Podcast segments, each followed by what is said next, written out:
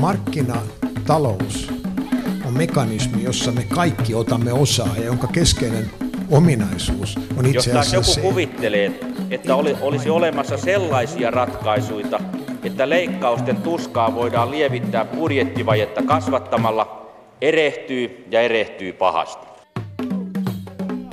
Hyvää torstaista aamupäivää, hyvät kuuntelijat. Tässä on jälleen äänessä ohjelma, jossa ihmetellään viikosta toiseen, että mikä se oikein maksaa.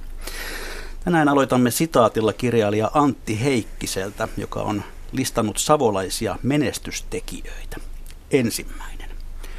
Jos synnyt, niin elää synny rikkain pennuksi. Vaikka mitenkä helvetisti tekisit töitä ja omasta avannosta Pietarin suolis pilikkisit, niin silti ei pietä, pietäs silitetä, jos toinen niin vanhempas on edes yhden kerran piässy verokalenteriin. Koita siis köyhästä, sattua köyhästä sikiämmää, silloin on helpompi elleen. Toinen.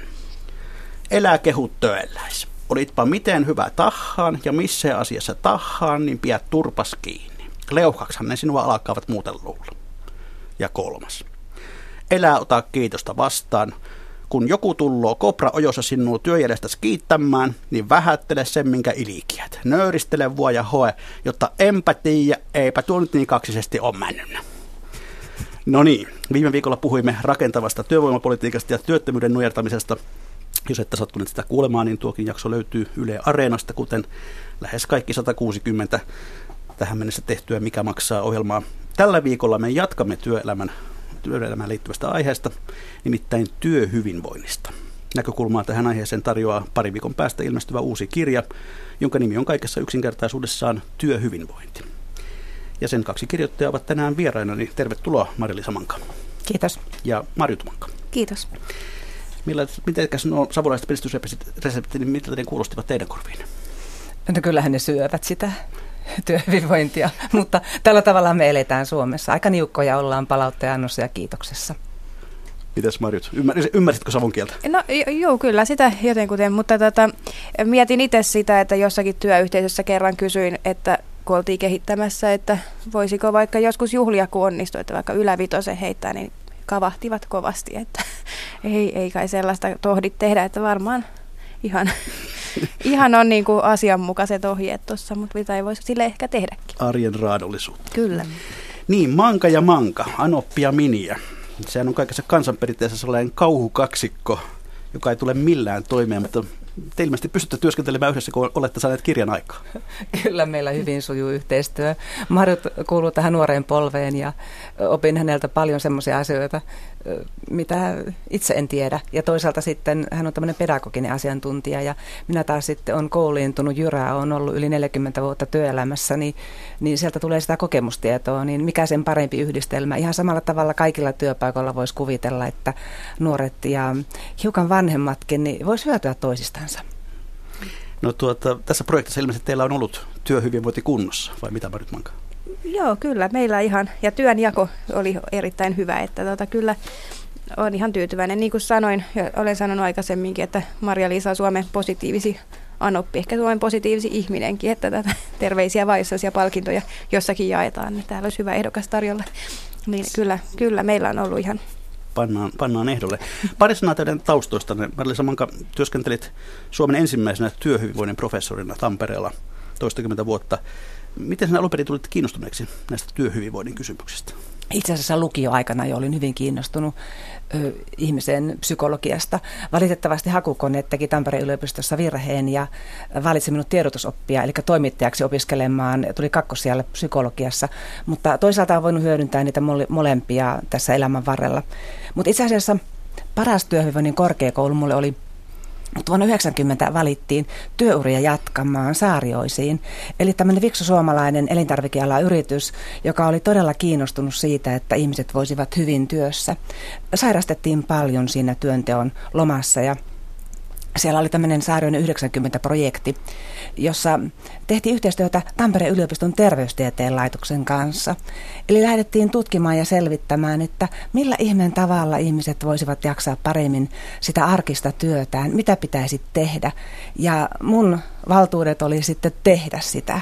Ja mulla oli erilaisia projekteja siellä semmoinen lähettömä projekti, tavallaan omasta mielestä täysin epäonnistu matka tämmöiseksi hyvinvoivaksi ei välttämättä sujuu niin kuin kädennapsautuksella, mutta sitten mä sain toisen isomman hankkeen sitten toimitusjohtajalta, joka sanoi, että nyt täytyisi broileriteurastamossa lähteä tuottavuutta kehittämään, että entisillä resursseilla ja työvoimalla pitäisi tavallaan kaksinkertaistaa se tuotanto ja samalla työhyvinvoinnin kasvaa ja sairastamisen vähentyä.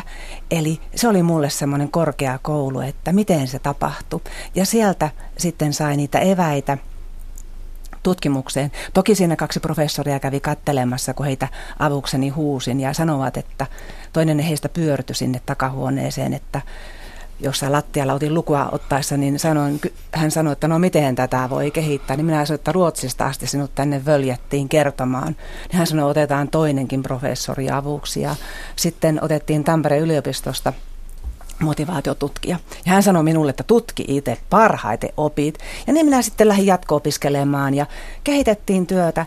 Saatiin tuottavuusloikka aikaiseksi, sairastaminen väheni jopa 30 prosentilla sitä alkuperätilanteesta – ja toisaalta hyvinvointi kasvoi. Kaikki työntekijät hyötyivät, mutta se vaati tämmöisen, että ei riittänyt vaan ö, kukon askel, puhuin kukon askeleesta, jatkuvasta parantamisesta, vaan täytyy tapahtua tiikerin loikka, joka on mun väitöskirjan nimessäkin.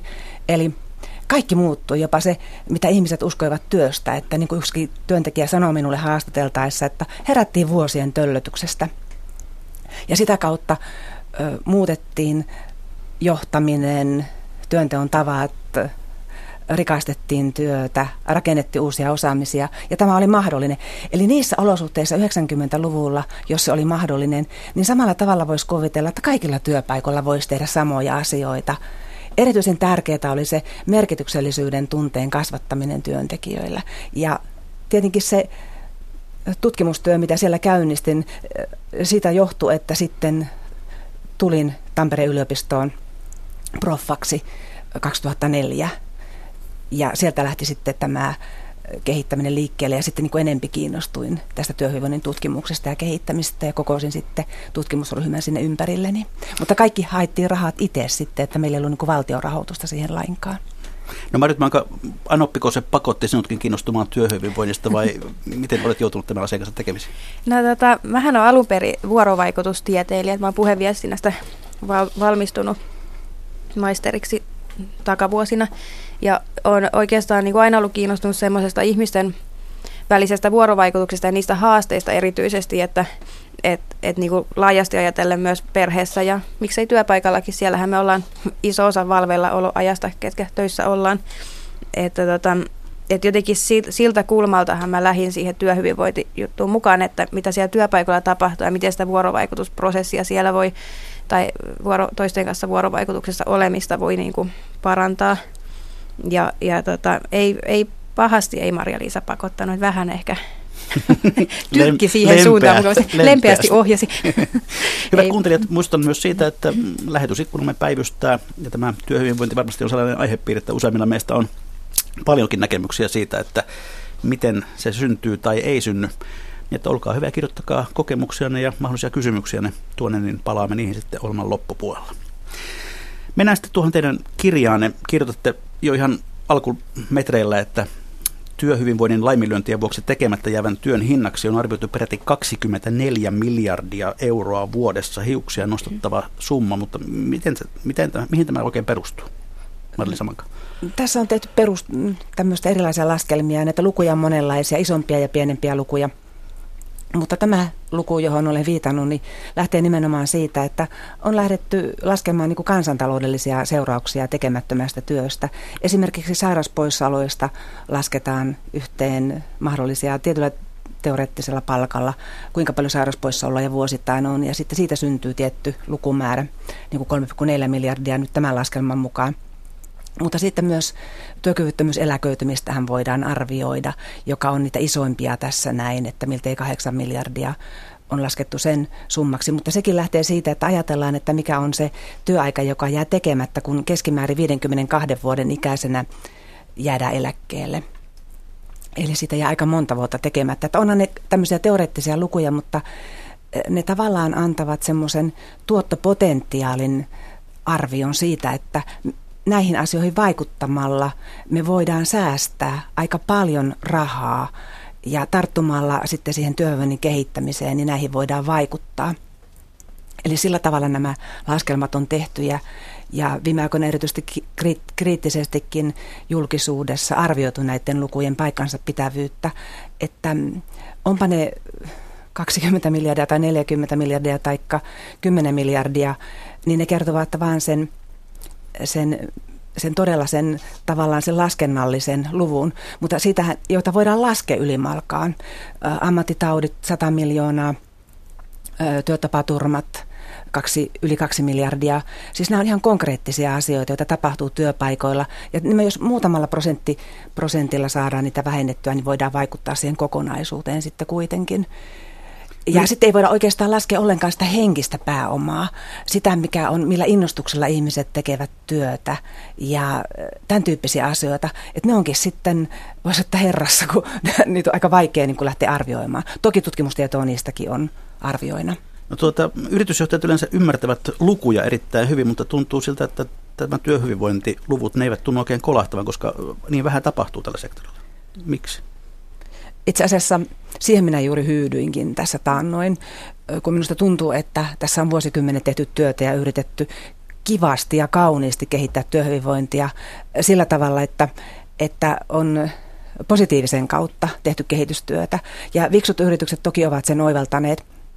Mutta kun viime aikoina on alettu keskustelemaan kilpailukykyloikasta ja tuottavuusloikasta ja tämän tyyppisistä tärkeistä asioista Suomen kannalta, niin jotenkin minä olen nähnyt sen, kuinka paljon meillä uinuu käyttämättömiä resursseja työpahoinvoinnin vuoksi.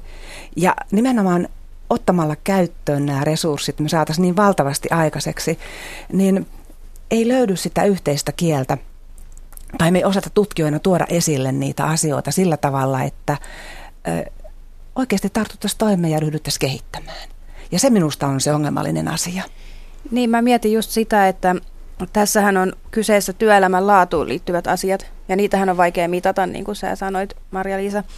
Mutta me ollaan yritetty jotenkin herätellä, että ne, niillä laatuun liittyvillä asioilla on rahallista merkitystä, mutta se on hirveän vaikea risteyttää näitä kahta maailmaa toisiinsa, että ehkä siinä on sitten sitä työsarkaa, että, pystyy ikään kuin perustelemaan semmoisella, semmoisella niin kuin laadullisella asialla jonkun säästön tai että saadaan enemmän rahaa jostain. Kyllä, ja tämä on niin kuin juuri se tosiasia, että ö, meillä on tietoa menneisyyden aiheuttamista ongelmista, jotka ilmenee sairauspoissaoloina, työkyvyttömyytenä, ö, tämän tyyppisinä asioina.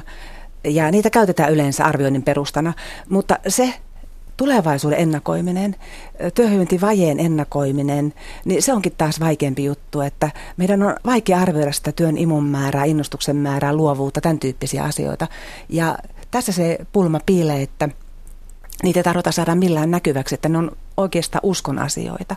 Ja yleensäkin niin kuin voi sanoa, että mikä hyvin usein on tullut eteen, niin työhyvinvointi niin kuin käsitteenä on koettu tämmöiseksi humpaksi ja jumpaksi. Se on saanut tämän tyyppisen luonteen, että se on kukkahtu tätien juttu, mutta kuitenkin se on hyvin kova juttu, niin kuin monet yritysjohtajat ovat ymmärtäneet. Niin kuin tässäkin käytän esimerkkinä eräästä toimitusjohtajaa, joka sanoi, että hän aikaisemmin ajatteli sen kukkahtu tätien jutuksi, ja hän sanoi, että turpa kiinni ja, suu, turpa kiinni ja tehkää työtä, mutta sen jälkeen kun hän oivalsi tämän mahdollisuuden, tämän potentiaalin, niin he pystyi yhtenä vuonna kasvattamaan 42 prosentilla liikevaihtoa, hän kertoi, että, ja myös tuloks, tulokskuntoa samalla, että tavallaan se oivallus, jos on saatu, niin silloin se vaikuttaa siellä käytännössä koko ajan, mutta sitten periaatteessa, jos sitä oivallusta ei, ei saa, niin se tarkoittaa sitä, että me haaskataan valtion, Suomen valtion näkökulmasta hirveästi resursseja.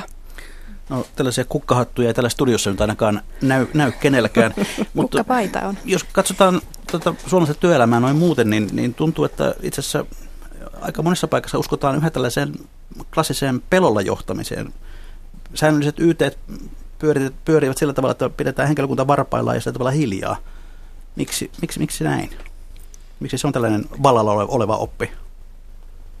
Mä niin uskoisin näin, että, että meillä on tämä perinteinen ihmiskäsitys ja perinteinen johtamistyyli, joka on vallalla, joka juuri on tämmöinen, että ihmisiin ei luoteta, että ihmisiä täytyy valvoa, että meillä on lattiataso, esimerkiksi se kaksi käsiparia, jotka minusta jo sanoina pitäisi pois pyyhkiä.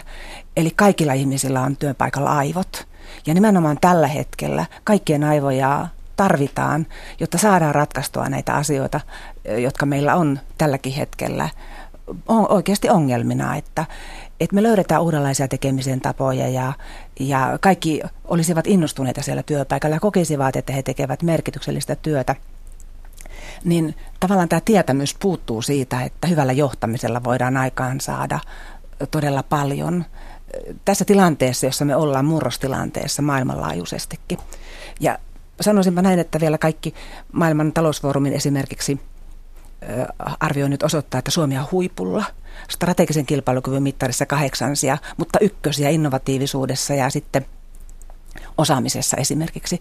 Niin tämäkin kertoo sen, että jossain on sitten kuilu niiden voimien käyttöön ottamisen välillä sitten, että me oteta käyttöön sitä voimaa ja nimenomaan hyvällä johtamisella, hyvällä työyhteisötaidolla me voitaisiin aikaan saada se, että ihmiset mielellään tekisivät uudistuksia entisillä resursseilla, entistä enemmän tekisivät työtä.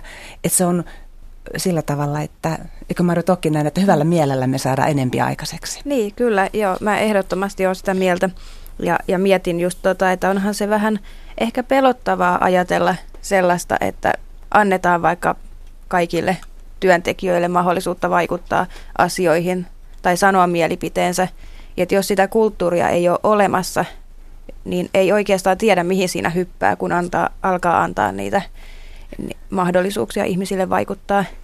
Et helpommalla ehkä jos on jo tottunut ja kuitenkin organisaatiokulttuurihan on sellainen, että se jostakin tulee ja se on kasautunut ja sitä on niin kuin hirveän vaikea sillä ikään kuin jos avaruudessa kulkee joku taivaankappale näin, niin että tulisi niinku, niinku suoraan eteenpäin, että tulisi joku semmoinen törmäisi, joka vaihtaisi sen suuntaan niinku täysin johonkin toiseen suuntaan. Että et semmoinen niinku suunnan vaihtaminen on hirveän vaikeaa, koska sitä on sitä historiaa siinä organisaatiossa niin paljon, että et siinä sitä tekemistä on, että saataisiin se oivallus.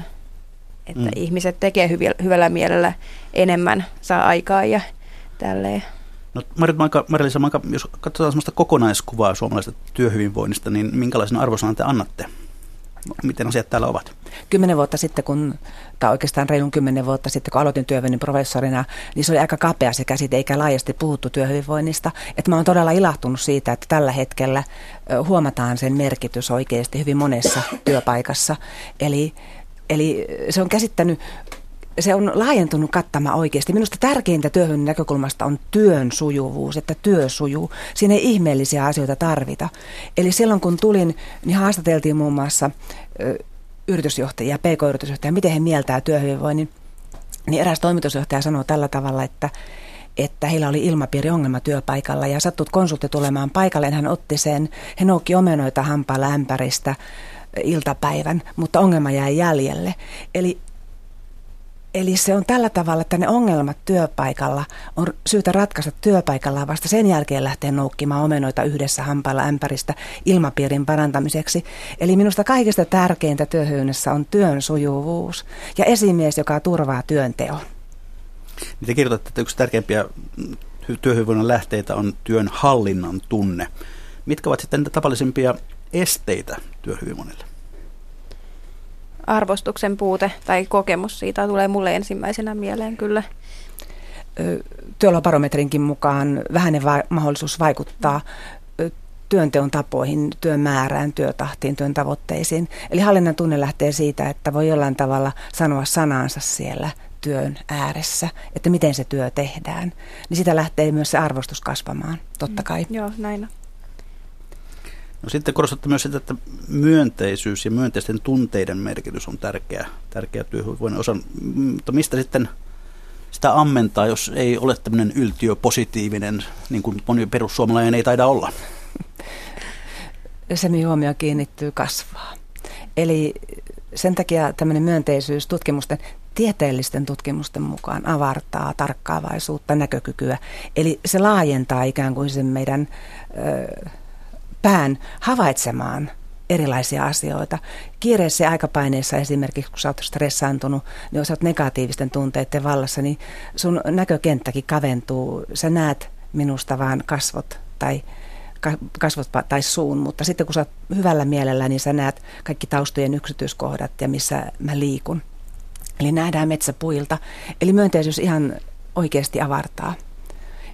Joitakin tutkimuksiakin on olemassa siitä, esimerkiksi suomalainen tutkimus, jossa, jossa laivarakennus ja energiateollisuutta tutkittiin, niin havaittiin, että asiakaspalvelupäällikkö, joka palveli maailmalla, maailman eri pisteitä 38 maahan, sai erittäin hyvät laatupalautteet, kun hän itse oli hyvällä mielellä ja innostunut työstään.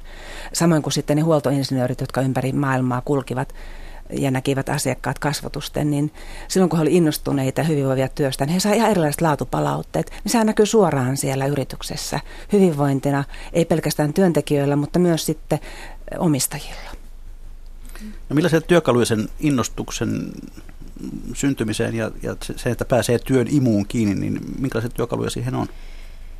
No itse ajattelen niin, että, että siinä auttaa ainakin semmoinen, että, että jokainen itse ottaisi vastuuta siitä omasta työyhteisöstönsä, johon menee, että, että voi miettiä, kun aamulla herää, että miten haluan tänään olla omien työkavereiden kanssa ja mitä haluan itsestäni antaa, että, että ei ole varmaan ikinä ainakaan haitaksi, jos lähtee lietsomaan semmoista myönteisyyttä, kehuu sen työkaverin silloin, kun aihetta on ja kiittää, kun aihetta on ja, ja pyytää, pyytää apua silloin, kun tarvitsee ja ehkä joskus lataa kahvi, kahvinkeittimeen ja katsoo, että kopiokoneessa on paperia ja semmoisia pieniä tekoja, että lähtee niinku, että se on varmaan ensimmäinen työkalu, minkä jokainen voi tehdä, että eikä siihen tarvitse mitään korkeakoulututkintoa, että osaa kahvinkeittimen täyttää. Että.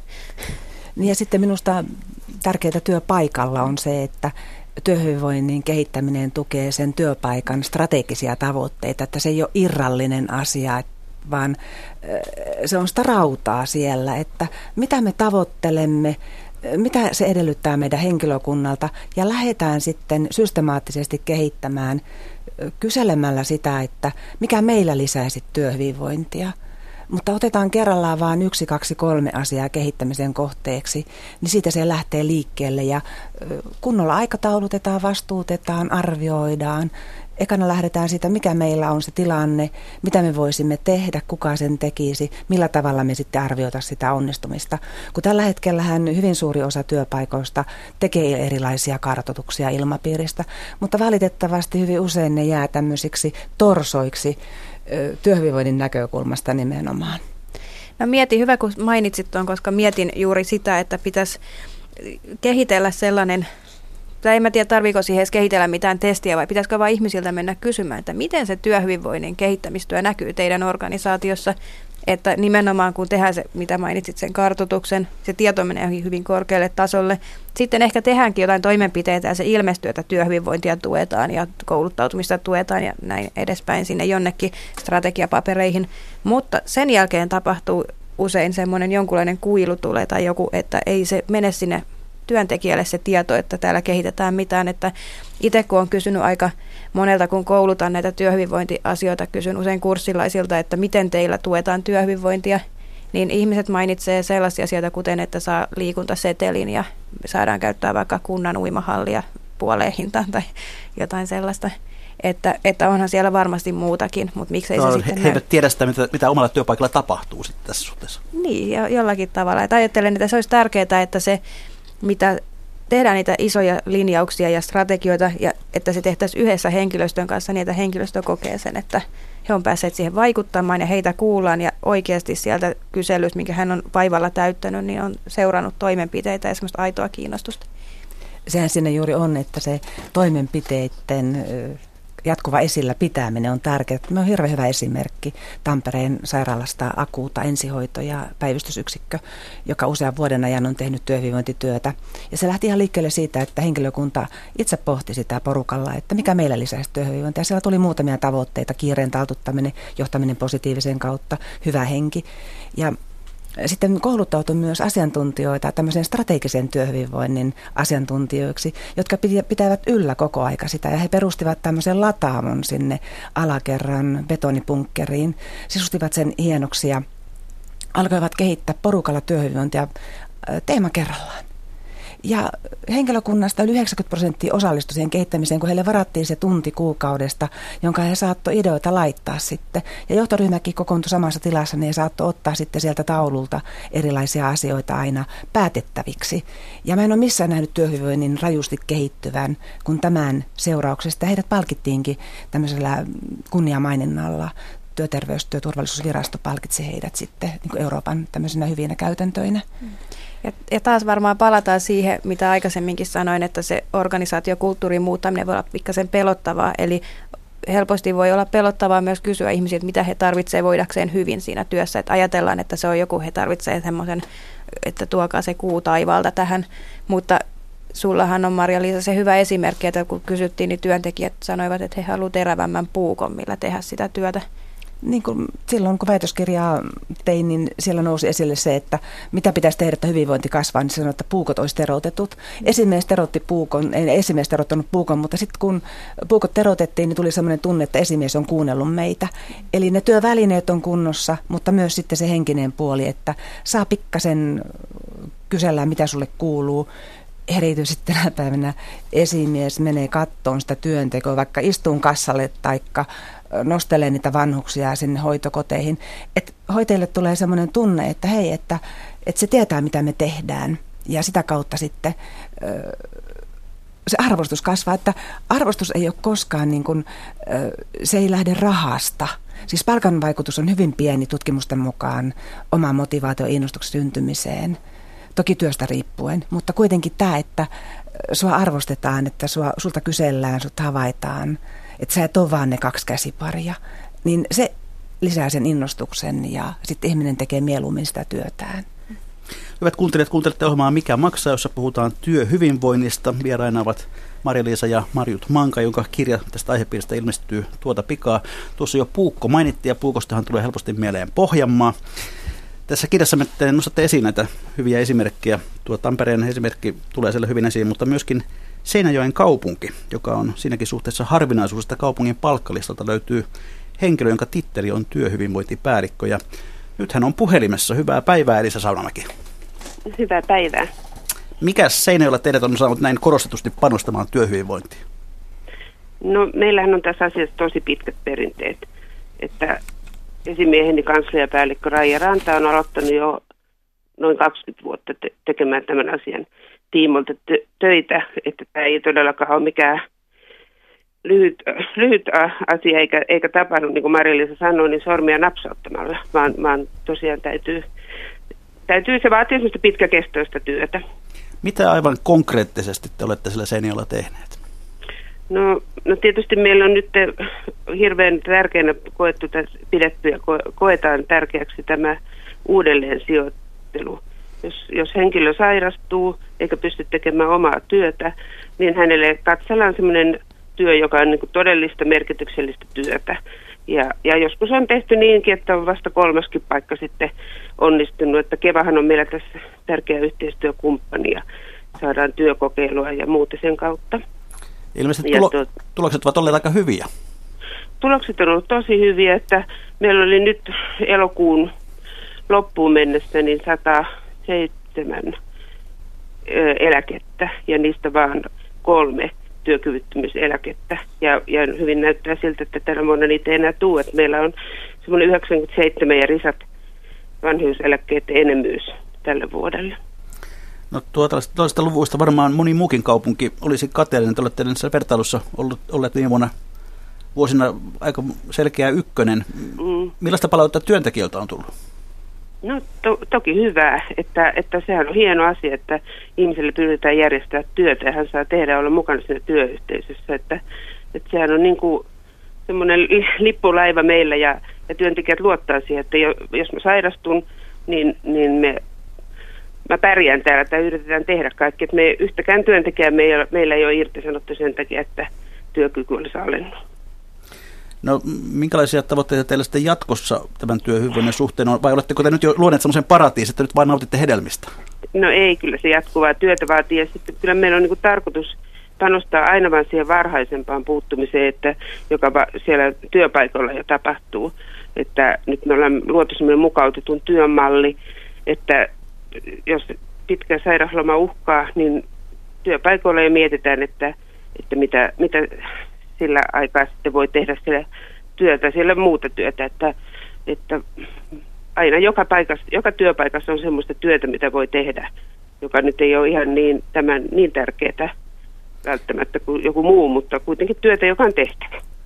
No tuota, rohkenetko suositella myös muille kunnille tätä Seinäjoen mallia? Kyllä, mä rohkenen, että, että sehän lähtee sieltä, siis työntekijästähän se kaikki työhyvinvointi lähtee. Se on aika yksinkertainen asia, että kun työntekijä voi hyvin työpaikalla, niin, niin silloinhan se työn tulos on hyvä. Että, sitten meillä on tietenkin omia palkitsemuskeinoja ja semmoisia, mutta ne on niin kuin, se ei ole se tarkoitus, että se humppa ja jumppahan ei ole se tosiaankaan se tarkoitus, vaan, vaan se on niin kuin sitten palkinto siitä, siitä tehdystä, joku, tehdystä ja onnistuneesta työstä. Joku lienee arvioinut näin, että jos, jos kaikki Suomen työnantajat toimivat kuin Seinäjoen kaupunki, niin meillä ei olisi kestävyysvajetta lainkaan.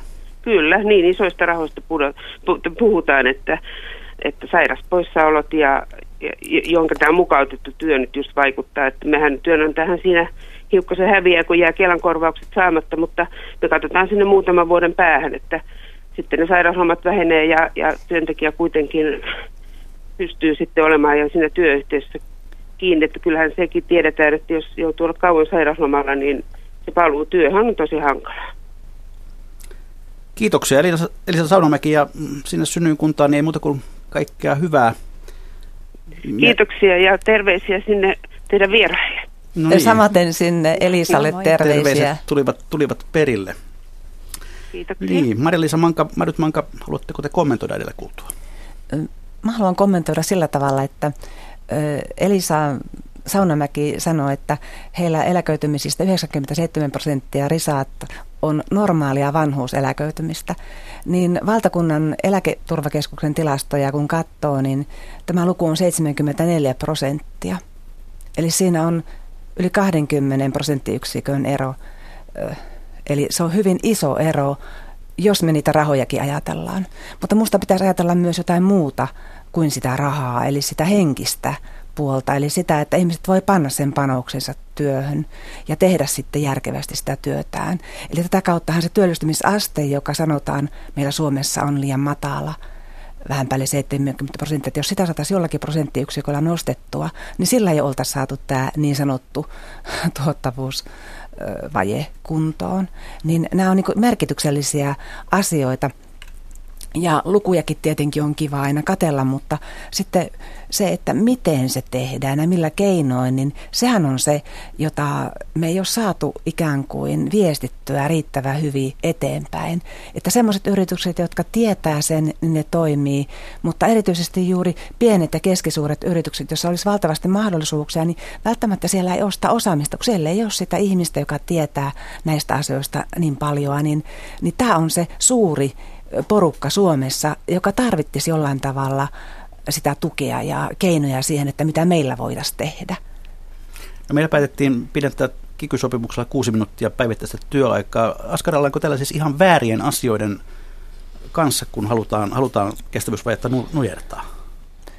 Sillä tavalla se on helppo asia, koska se on laskennallinen taas. Että siitä löytyy sitten niitä laskennallisia yhtälöitä, että näin ja näin paljon tehdylle työ, työtunnille tulee lisäarvoa, mutta tuota, minusta se on sitä, että me, mitä me työajalla tehdään oikeasti, niin se vaikuttaa. Ei se, että kuinka kauan me sitä työtä tehdään.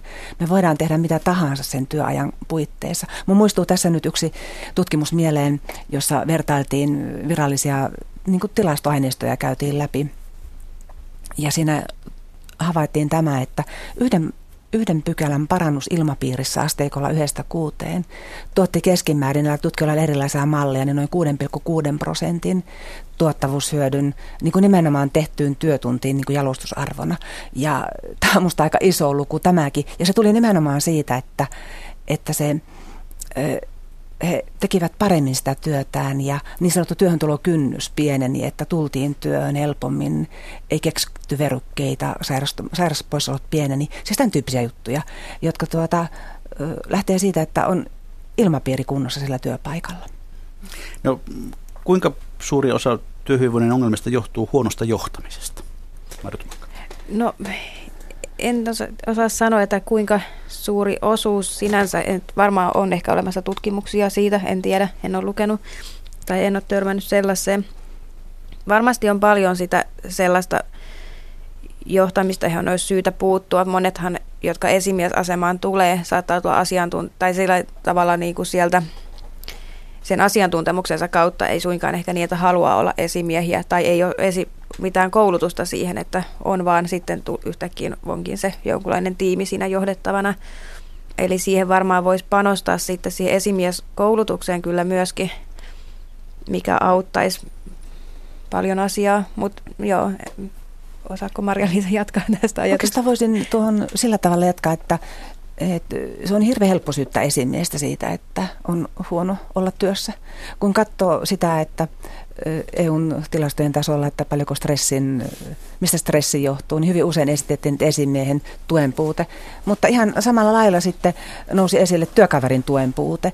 Eli kyllä moderni johtamiskäsitys näkee sen johtamisen vastavuoroisena. Eli siihen vaikuttaa myös se johdettava, että työntekijäkin on vastuussa siitä hyvästä esimiestyöstä. Että niin metsä vastaa kuin sinne huudetaan. Eli todella molemmat voi vaikuttaa. Ja tänä päivänä ehkä enempi onkin alettu puhua. En kiistä sitä, etteikö löytyisi huonoa johtamista. Mä löysin sitä melkein 200 sivun verran, kun tein yhden kyselyn, niin tuota, niitä vastauksia tuli ja ne oli järkyttäviä, mitä kyselin silloin, kun tehtiin semmoinen isompi selvitys siitä. Mutta tuota, joka tapauksessa tämä, että se on kumpasenkin osapuolen juttu se johtaminen, se syntyy siitä. Ja miksi ei työntekijä itse voisi joskus sanoa esimiehelle, että anna mulle palautetta, miten mä oon pärjännyt, tai että miltä puuttuu tietoa, täällä kulkee huhuu, ja ottaa selvää, olla vastuullinen toimija. Ja hei, mä odotan esimies sinulta sitä ja tätä. Että uusi sukupolvi on toivo, koska tuota, muistan yhdenkin palautteen yhdessä tilaisuuksessa esimies sanoi, että hän haastatteli ja pyysi CVtä joltakin työntekijältä, niin tämä työntekijä sanoi, että minä haluaisin sinunkin CVn, että tiedän minkälainen sinä olet. Eli tällä tavalla se lähtee sitten se kehittäminen, että musta tämä meidän kulttuuri, juuri tämä syyllistäminen ja just niiden negatiivisten asioiden esille ottaminen lamaannuttaa, taikka saattaa aggressiiviseksi. Eli tämä tyypillinen ihmisen reaktio, lamaannus, aggressiivisuus, silloin me ei saada parasta esille eikä sitä käyttövoimaa, mikä meissä itse kussakin piilee. Sama juttu oli... Niin, mä, se oli hyvä, että sä toit tuon esille, kun itse ajauduin nyt ajattelemaan nimenomaan sitä huonoa johtamista ja tämmöistä, mitä varmasti paljon on ja on, on saanut todistaa erilaisissa yhteyksissä itsekin elämänsä varrella, mutta että että juurikin, että onko se esimiehen rooli olla jonkunlaisessa häpeäpaalussa köytettynä, että toiset saa heitellä kivillä tai että ylipäänsä 12, vai kuinka monta niitä nyt on pientä opetuslasta odottavat, että esimies niin kuin ikään kuin on sellainen kaikkivaltiana kaiken, että on paljon on hyvääkin esimiestyötä, paljon on ihmisiä, jotka ajattelee, että miten voisin niin kuin viedä tätä meidän työtä eteenpäin, kuuntelee työntekijöitä ja näin, että ehkä se katse olisi syytä kääntää juurikin siihen, että miten kukin, itse kukin on kaikkien kanssa siellä työyhteisössä vuorovaikutuksessa myös sen esimiehen kanssa. Eli työhyvinvointi on, on, on joka ikisen työyhteisön jäsenen vastuulla. Joo. Ehdottomasti, ja se on jokaisen juttu, jokainen voi vaikuttaa siihen omalla panoksellaan siellä työpaikalla, että se lähtee hyvin pienestä liikkeelle, äänihuulien liikuttamisesta, ehkä tarvitaan euroja lainkaan siinä. Mm. Että se on asenne kysymys myöskin aika pitkälti. Mm, näin on. Te puhutte myös tässä kirjassa toiveikkuuden tärkeydestä työpaikoilla. Mitä se tarkoittaa ja miten, miten sitä ylläpidetään? Marit Manka. No, toiveikkuus varmaan sillä tavalla itse koen tärkeäksi, puhuttiin niistäyyteistä, että olisi sitä uskoa siihen, että tämä työ ehkä jollakin tavalla tässä säilyy, että minusta pidetään täällä kiinni ja, ja että yhdessä luovien päästään eteenpäin näissä asioissa. Siinähän on taustalla tämä psykologisen pääoman käsite, mihin sisältyy sit muitakin osatekijöitä. Mutta ihan tällä arkikäytännön tasolla ajattelisin itse niin, että se toiveikkuus kasvaa siitä, että ikään kuin yhdessä päästään johonkin päämäärään, löydetään niitä reittejä ja, ja tota, kaikista työntekijöistä pidetään kiinni.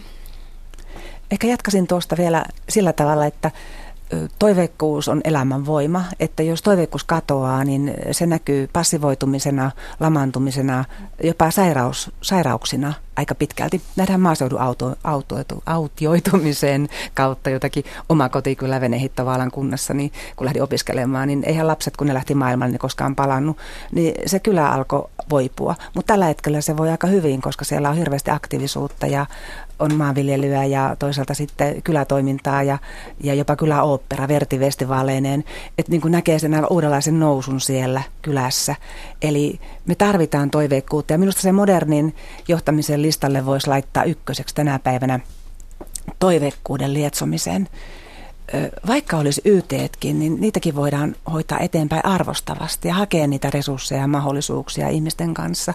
Ja valtakunnan tasolla myös tämän sama, että Suomi tarvitsee toiveikkuutta, sitä, että me osattaisiin ottaa se henkinen resurssi käyttöön. Minusta aika ihanasti tuo Turun yliopiston rehtori puhuu tämmöisestä FinDep, eli Suomi-depressiosta, jossa hän totesi, että henkinen, henkinen kantti kaipaa käyttöönottoa, että se on niin kuin tavallaan me ollaan alisuoriutuja siinä asiassa ja se oli minusta aika hienosti oivallettu Kalervo Väänäseltä, että, että näin se vaan on, että sitä kautta me voitaisiin saada valtavasti aikaiseksi. Mutta tämä ei tarkoita sitä, että me ollaan epärealistisia. Niin kuin monesti siihen myönteisyyteen katsotaan, että se on jotakin aivan hullua amerikkalaista touhua, hymyillään ja nauretaan vaan kaiken aikaa.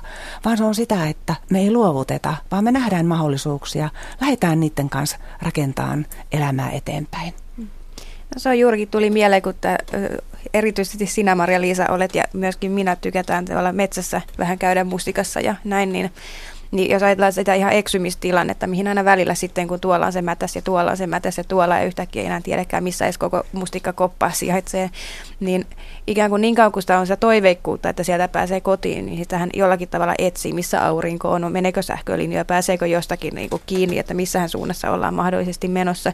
Sitten kun kaikki toivo on mennyt, niin sitten me vaan istahdetaan siihen mättäälle ja käydään odottamaan, että mies hakee tai jotakin.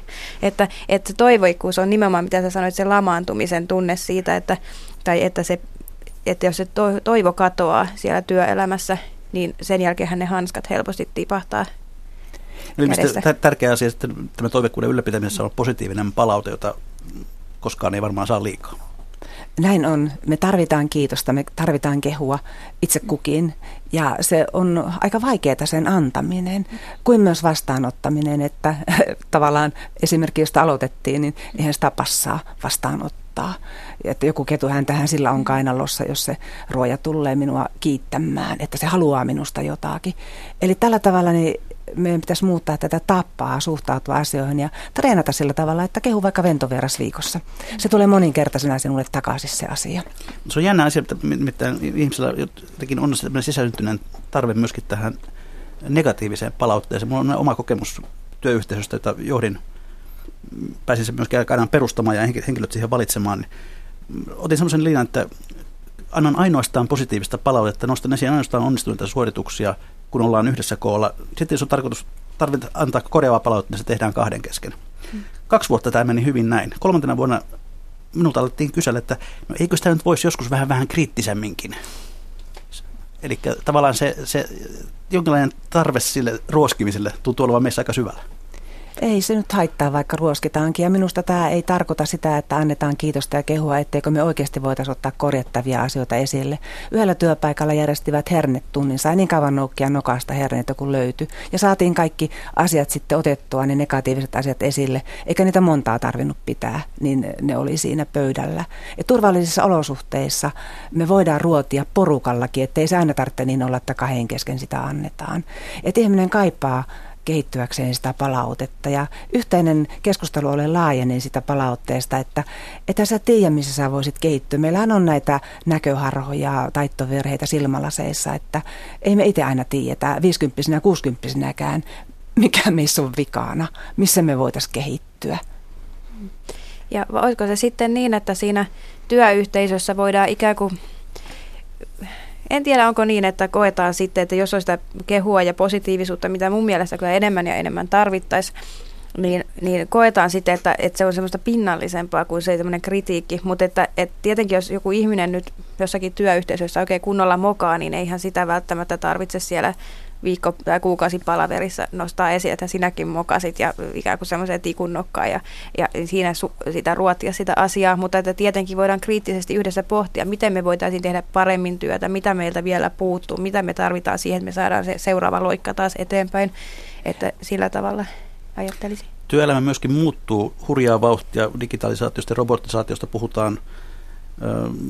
Jeremy Rifkin ennusti jo parikymmentä vuotta sitten, että palkkatyö vähitellen katoaa. Miten kun tätä työhyvinvoinnin näkökulmasta katsoo, niin, niin millaisia ajatuksia se herättää teissä?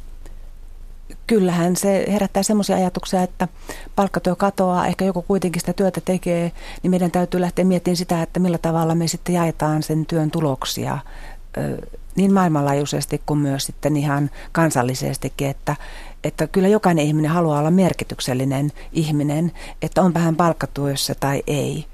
Ja nimenomaan toiveikkuus, josta puhuttiin, niin tarvitaan jokaiselle, koska se on kuitenkin semmoinen, joka kantaa ihmistä ja pitää terveenä, niin me tullaan tämmöisiin aika isoihin kysymyksiin, joita täytyy ratkaista, jotta tuota, me päästään semmoiseen tulevaisuuteen, että me ei olla susia toisellemme, käydä polttopulloin toistemme kimppuun ja tavallaan sitten sitä kautta pureta niitä aggressioita taikka lamaannuta kokonaan, masennuta ja sairastuta. Et sen masennuksenkin hoidon hinta on tavattoman iso, jos me aletaan miljardeiksi sitä kääntämään niin kuin EUnkin tasolla. Niin jos tuo epävarmuus on kovin voimakasta, niin se epäilemättä myös taas vaikuttaa sen työhyvinvointiin. Totta kai se vaikuttaa työhyvinvointiin. Me omassa kirjassa ollaan erilaisia työkalujakin kehitelty siihen, että miten sitä asiaa voi käsitellä työpaikoilla. Mä oon ollut paljon työyhteisössä, mä oon ollut saroissa työyhteisössä, on kouluttanut insinööriä ja hoitajia ja ties ketä. Niin yhdellä IT-alan porukalla nuoret projektipäälliköt ovat tosi voipuneita. Musta tuntuu, että mä, pysty, mä pystyisin leikkaamaan sitä ilmaa, kun oli niin ahdistuneita ja oli ulkoistettu ja osa oli jo työttömäksi joutunut. Niin lähdettiin miettimään, mistä me voisimme saada sitä. Ei ole mitään järkeä, että nuoret ihmiset on tuossa tilassa. Niin löydettiin se, että hei, että me voi, jokainen voidaan kehittää omaa osaamistamme tässä tilanteessa ja tehdä työmme niin hyvin kuin voidaan, niin joku työnantaja voi olla kiinnostunut. Lähteä hakemaan niitä, mistä me itse ollaan kiinnostuneita, mitä me haluttaisiin osaamista kehittää ja sitä kautta saada itselle työpaikkaa. Että sillä tavalla se epävarmuus vaikuttaa, mutta että siihenkin on olemassa omat lääkkeensä, koska on aivan selvää, että jokaisen yrityksen täytyy sopeuttaa omaa toimintaansa toimintaympäristön muutoksiin, täytyy keksiä uusia tapoja – tehdä työtä ja kiire on kovaa ja yrittää löytää niitä uudenlaisia ratkaisuja siihenkin. No Marilisa Manka ja Marjut Manka, jos nyt joku tämän ohjelman kuunnellut ihminen herää siihen, että, että omalla työpaikalla pitäisi nyt ryhtyä työhyvinvointia parantamaan, niin mistä aloittaa? Mikä oli semmoinen ABC? No mulla on tämä perus, perus tämmöinen ohje, että jos vaikka kiinnitettäisiin huomiota siihen, että kaikille sanotaan huomenta ja ehkä jopa heippat sitten, kun työpäivä on ohi. Että, että semmoinen toisen kohtaaminen ihan näinkin arkisella tasolla niin on varmaan se ensimmäinen. Että just niin, mitä sanoit Maria-Liisa aikaisemmin siitä omenoiden noukkimisesta hampailla, niin, niin samalla lailla mun mielestä usein lähdetään ratkaisemaan sitä työhyvinvointia, että meillä on tämä ongelma, nyt, nyt me viedään tämä koko porukka jonnekin erämaahan ja hilataan ne johonkin koskikajakkiin joku vihamiehen kanssa ja sillä lailla, että, että kun se olisi ihan ilmainen neuvo, että sanotaan huomenta ja ehkä kiitos ja anteeksi ja semmoiset sanat käyttöön. Ja sulla on varmaan... Niin, ehkä mä, Ehkä sekin olisi tärkeää mun mielestä, että lähdettäisiin porukalla pohtimaan mm. sitten sitä, Kyllä. että vähän tehdään systemaattista tämmöistä kehittämistyötäkin, että sen lisäksi vielä, että olla ihmisiksi työpaikalla, niin lähdetään miettimään, mikä meillä oikeasti lisäisi työhyvinvointia yhdessä esimiehen kanssa, koska kyllä me esimies tarvitaan siihen mukaan, siihen työhön. Ja katsotaan meille se yksi asia ja lähdetään sitten miettimään, miten se toteutettaisiin, mikä estää tällä hetkellä, mitä tietotaitoa tukea me tarvitaan, jotta me saadaan siinä aikaiseksi ja mitä tehdään tänään, mitä tehdään huomenna ja viikon päästä sille asialle ja miten seurataan, niin se on semmoinen konkreettinen juttu, jolla voi lähteä liikkeelle. Joo, toi oli hyvä, hyvä ikään kuin tämmöinen organisaation johtamisen näkökulma, että kyllä se tietenkin, jos ajatellaan, että, että se pelkkä huomenen sanominen ei kyllä tietenkään riitä, jos siellä on niitä oikeita ongelmia, joihin pitää tarttua, ja, eikä muutenkaan. Kyllä, että se pitää olla semmoinen strateginen valinta myös, että meillä panostetaan työhyvinvointiin. autetaan toinen toisiamme työssä, kysytään, mitä sulle kuuluu, voinko auttaa, silloin toinenkin auttaa. Voiko tätä työtä tuunata, voiko sitä tehdä uudella tavalla, voiko jotain jättää pois, jos on hirveä kiire, tai voiko jotain ottaa tilalle, joka inspiroisi juuri minua, jolloin mun oma motivaationi kasvaisi, virkistyisin ja taas sitten päästäisiin eteenpäin. Että kun resursseja ei varmaan saada lisätyövoimaa, niin nimenomaan sillä, että tehdään työtä uudella tavalla, me saadaankin lisätyövoimaa. Siitä on paljon kokemuksia olemassa. Vilkaistaanpa sitten hieman tuota lähetysikkunaa. Siellä muun muassa nimimerkki Anno 28 on kirjoittanut näin, että työaikana kaikkein ärsyttävintä olivat toimintapäivät, jolloin pantiin aikuiset ihmiset leikkimään. Au! Ja tämä on varmaan aika monen käsitys, että mitä se työhyvinvointi on, että se on juuri, että kaiken maailman hilavitkutin asia, joka ei liity siihen arkeen. Mielestäni se on juuri sitä, mitä mainitsit, että mennään koskikajakilla jonnekin vihamiehen kanssa, tai vaikka jos vihamieskään, niin kyllä, mm-hmm. nimenomaan. Mm-hmm. Mutta tietenkin täytyy myös sanoa se, että kyllä me sitä kivaakin toisaalta niin. tarvittaisiin lisäksi, mutta tuota, pääasia on se, että työ sujuu, että sä tunnet tekeväsi järkevää työtä ja sä oot tärkeä ihminen tekemään sitä. Onhan esimerkiksi pikkujoulut kuitenkin ihmisille aika tärkeitä. Ne mainitaan usein, kun kysytään, miten työhyvinvointia mm. kehitetään, että, että, ei se, ei se, että se kivalle on paikkaansa kyllä myös toki. Mm. Lady Penelope jatkaa samasta teemasta. Nyt puhuu tutkija asiaa, työn pitää sujua ja olla arvostettua, ei auta lapselliset yhteisleikkipäivät, jos ei ole perusspeksit kunnossa. Kalle Kustaa toteaa, että johtajan tehtävänä on vaikka hieroa työntekijän niskoja, jos sillä työntekijä saa työnsä tehtyä. Pelkkä kirosanojen huutaminen on typerintä, mitä voi tehdä. Masako kirjoittaa, että yksi työhyvinvoinnin mittareista on sairauslomien määrä. Tuntusti julkisella sektorilla pidetään saikkua yli tuplasti, mitä yksityisellä voi päätellä, että julkisen yksityistäminen olisi hyvä lääke tähän. Ja Rautakruunu toteaa, että meillä on kokonaisuudessaan niin vähän työssäkäyvää väkeä, että on ihan typerää väittää, että työhyvinvointi voisi keskittyä ihan uudella tavalla. Eli pomot pitäkää huoli alaisesta, niin alkaa myöskin innovaatioiden syntyminen. Jälleen siinä kohti lähetystä, että on legendaaristen viikon talousvinkkien ja talousviisauksien aika. Marilisa ja Marjut, kumpikin teistä haluaa aloittaa? No, mä voin aloittaa ja sanoa, että vähän mitä on aikaisemminkin tässä lähetyksen aikana nyt tuonut esiin, että, että olen joskus improteatterissa oppinut, että tee kaverista tähti on se sääntö numero yksi, niin tässä ehkä ajattelisin niin, että, että yritetään olla justiin kivoja toisillemme ja saada se kaveri loistamaan tavalla tai toisella siellä työyhteisössä, niin, niin siitä sitä tuottavuutta syntyy, kun ihminen voi voidessaan hyvin tekee tuottavampaa työtä. Tämä oli siis Marjut Manka, entä sitten Marelisa Manka? Mä sanoisin, että menen metsään. Sieltä sä voit poimia mustikoita ja rauhoittua. Muutama minuutti metsässä laskee verenpainetta, lisää luovuutta, keksi uusia ratkaisuja asioihin. Myös Helsingin kaupunkipuistot, niitä on tutkittu, tuottavat samaan myös terveysvaikutuksen, että sairastuu niin helposti. Eli tällä tavalla myös se palautumisen merkitys nousee esille, josta me ei olla vielä puh- ehditty puhuakaan. Eli sitä, että me elvytään sitä kautta, että luonto on meidän lähellä ilmaiseksi. Eli meidän on pidettävä itsestämme huolta. Kyllä. Yleisövinkin on tällä kertaa lähettänyt nimimerkki Riks Raksi ja rahat riittää ja hän kirjoittaa näin. Jos tuntuu, etteivät rahat meinaa riittää, lopeta tupakointi ja alkoholin käyttö, äläkä pelaa rahapelejä, eli esimerkiksi lottoa. Näin kuluu, näihin kuluu valtava määrä rahaa vuosittain. Kun samalla ajan käyttää vaikka reippaaseen kävelyyn ulkoilmassa, niin elämänlaatukin paranee. Tuohon tietysti voisi kyynikko esittää semmoisen kommentin, että entäs jos ei polta, eikä juo, eikä pelaa rahapelejä, niin mitä sitten, mistä sitten säästää. Kiitoksia Marilisa Manka, kiitoksia Marjut Manka ja katsotaan sitten jatkossa, miten meidän työhyvinvointi tästä lähtee kehittymään. Ainakin minä voin hyvin tämän tunnin ajan. Mikä maksaa, sitä ihmetellään jälleen viikon kuluttua.